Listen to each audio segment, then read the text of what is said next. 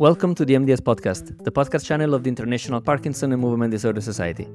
This is Michele Matarazzo, the editor in chief of the podcast, and in today's episode, we are diving into an interesting study about Parkinson's disease and deep brain stimulation recently published in the Journal of Neurology, Neurosurgery, and Psychiatry. The article's title is Are Patients with GBA Parkinson's Disease Good Candidates for Deep Brain Stimulation? A longitudinal multicentric study on a large Italian cohort. Let's find out the answer to this question with the authors of the study, Dr. Micol Avenali and Professor Enza Maria Valente. Welcome both to the podcast. Hello, everyone. Thank you for the invitation. Thank you, Michele, for the kind invitation. My pleasure. So let's start with some background. Enza Maria, uh, Parkinson's disease is a common neurodegenerative disorder, but could you briefly explain the significance of GBA variants in PD?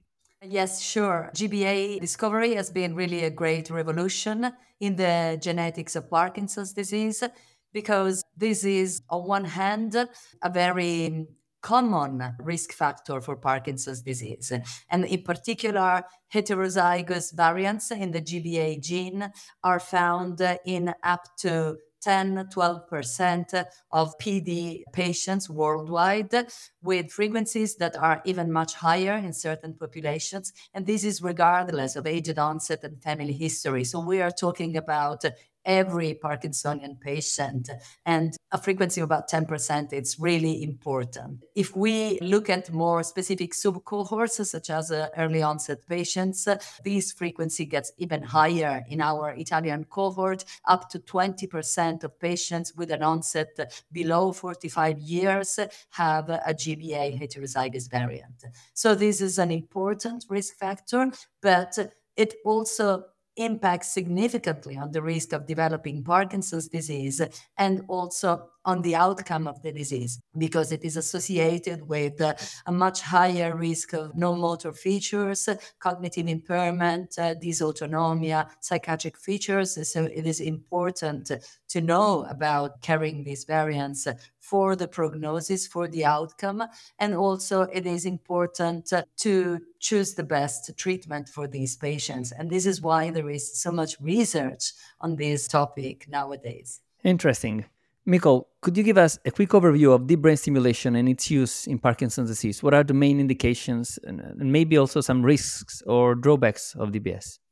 Yes, DBS is a, a good therapy for patients with Parkinson's disease. is considered nowadays a symptomatic therapy of these patients with important clinical benefits, in particular on terms of motor symptoms, dyskinesias, wearing off and on-off symptoms.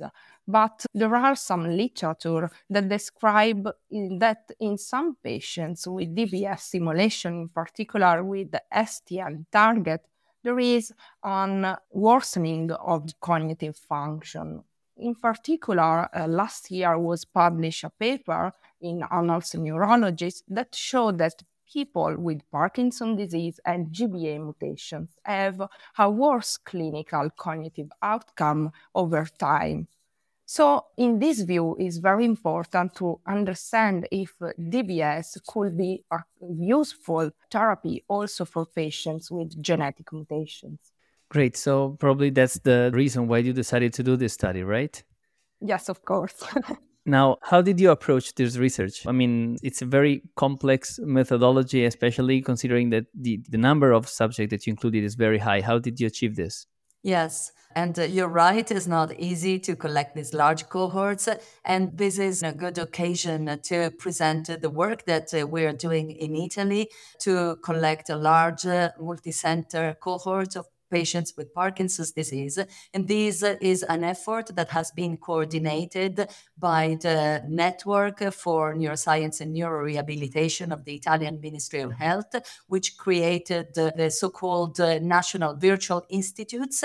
And in particular, within the National Virtual Institute of Parkinson's Disease, where we have gathered main research centers that in Italy work on Parkinson's disease. And the effort of these centers, there are now, I think, 16 different centers from all across Italy participating to this network is to create a homogeneous cohort of patients with a REDCap based database with a longitudinal collection of clinical data that is done in a harmonized way and also harmonize the strategies for genetic testing and collection of biomarkers and for a subset of cases imaging.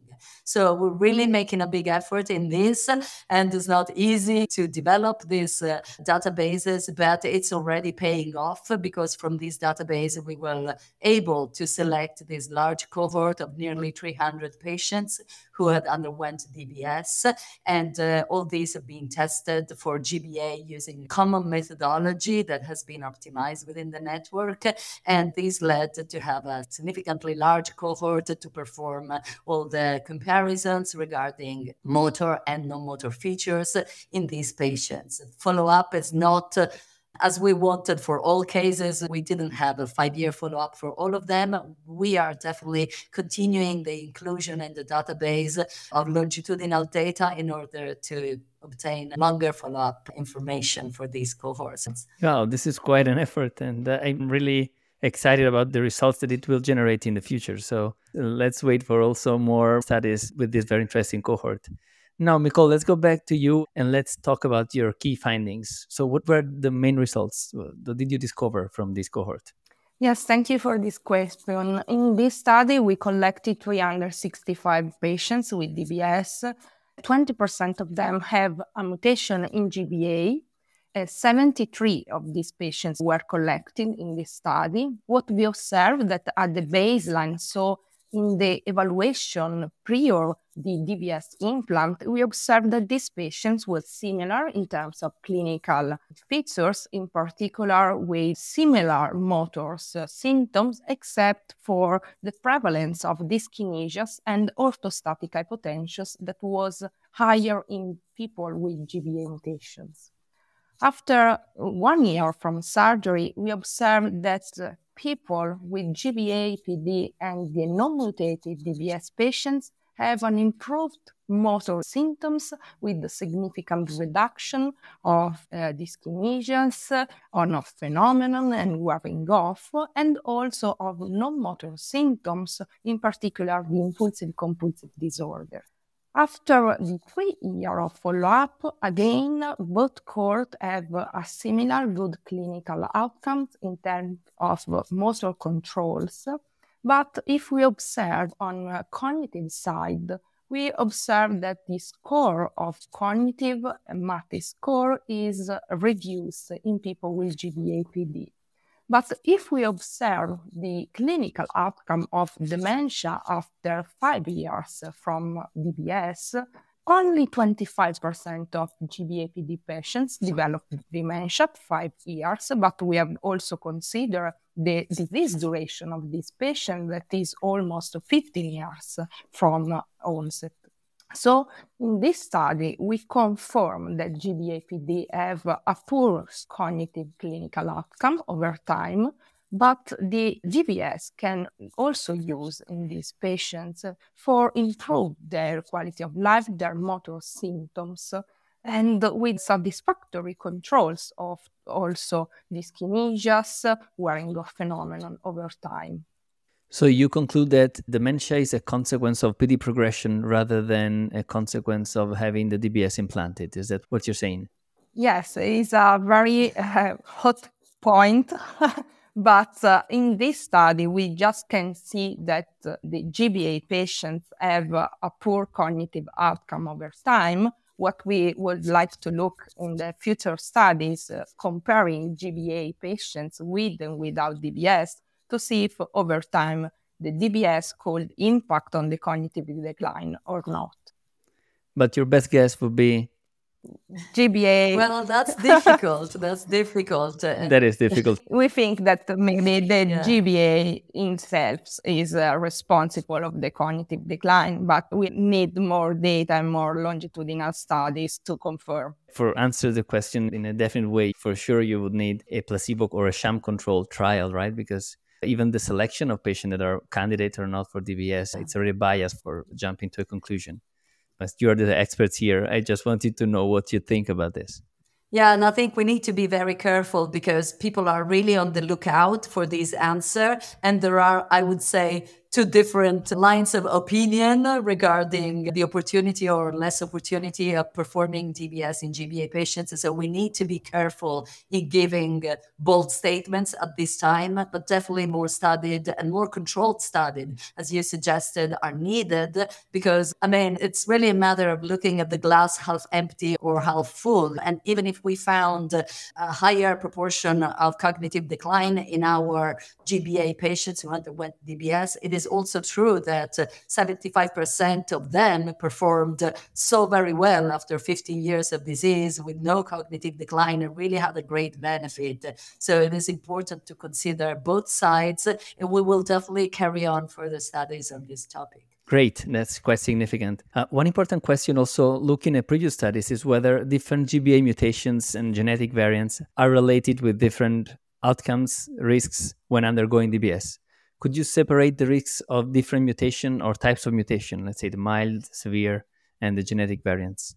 We attempted to do that. Obviously, numbers were uh, a little low, okay, to do a robust statistical analysis. We didn't really observe major differences among groups, but we are now trying to expand the cohort and combine with other cohorts in international collaborations to get some more reliable results. It is also very important to say, Michele, that uh, the current classification of GBA variants, it's probably not the best one to apply to Parkinson's disease. We inherited this classification from Gaucher, and probably it doesn't really divide mutations in classes of proper severity. Like we've seen a lot of clinical variability among patients who carry mild variants, for instance. So we probably need some better way to classify GBA variants. And there is a lot of research ongoing on this as well. So more to come on this topic also. Great. Now, what about the difference between different brain targets for the simulation? Do you think this could have an impact? Like STN would have a different profile when compared to GPI, or what do you think? Of course, it's another point to look at uh, in these patients. In our study, we have just a minority of patients with GPI implant, so the comparable was not possible. But of course, it would be very interesting to look at different target in this population, in particular with GBA. Maybe it could be an indication to use different target in this kind of population. Absolutely. And how do you think these findings impact the approach to treat Parkinson's disease? Uh, do you think we should genotype all of the patients undergoing DBS? I mean, does the, the genotyping give us an actionable information that we could do something when knowing if a patient has or not uh, a GBA mutation when we are thinking of a patient as a candidate for DBS?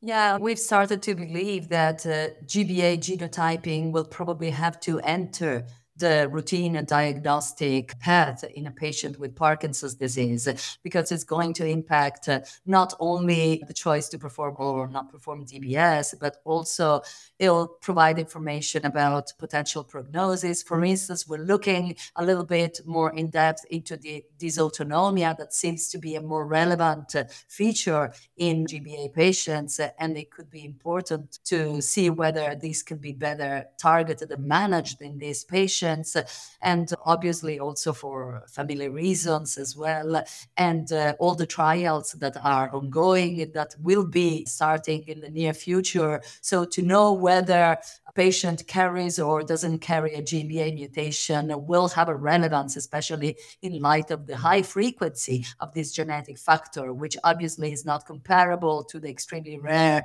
cases, patients who carry other monogenic forms of Parkinson's disease, even if those are with higher penetrance. So I would definitely think that these will become more routine. Yes.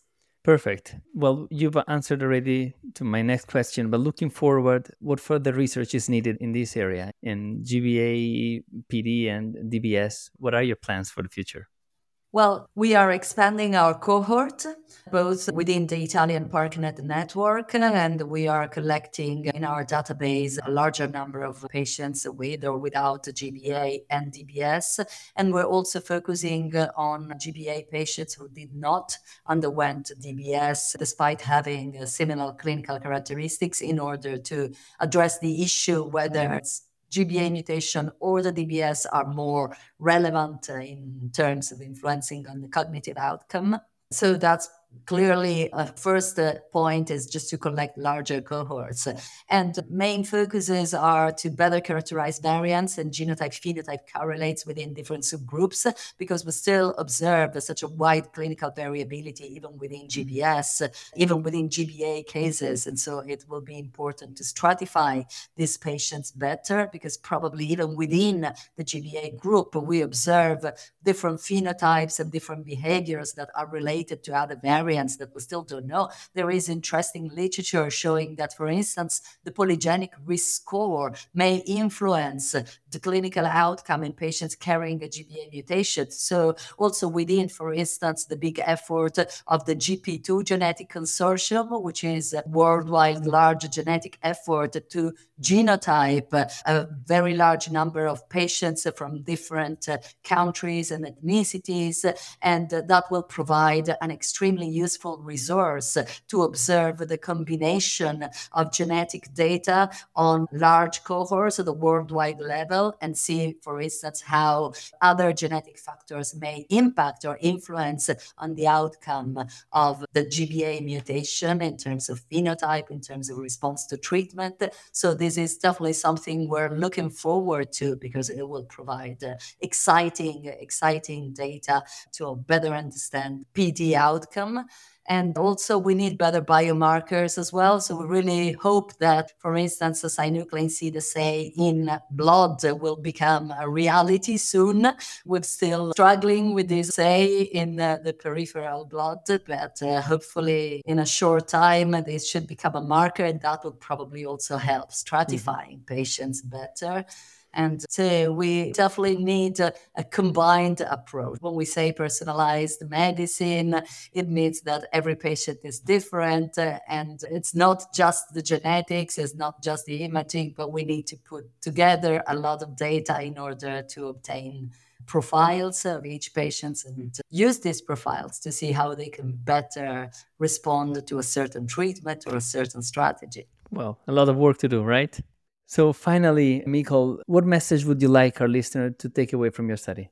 I think that the main message is, that DBS at the end in this study is a, a good option for patients with Parkinson's disease, even with GBA mutations. It's very important, although, to counseling the patients before the surgery, even if they have a mutation. So this could be very useful to explain what will be the benefit of the surgery and possible complication, in this case, cognitive decline.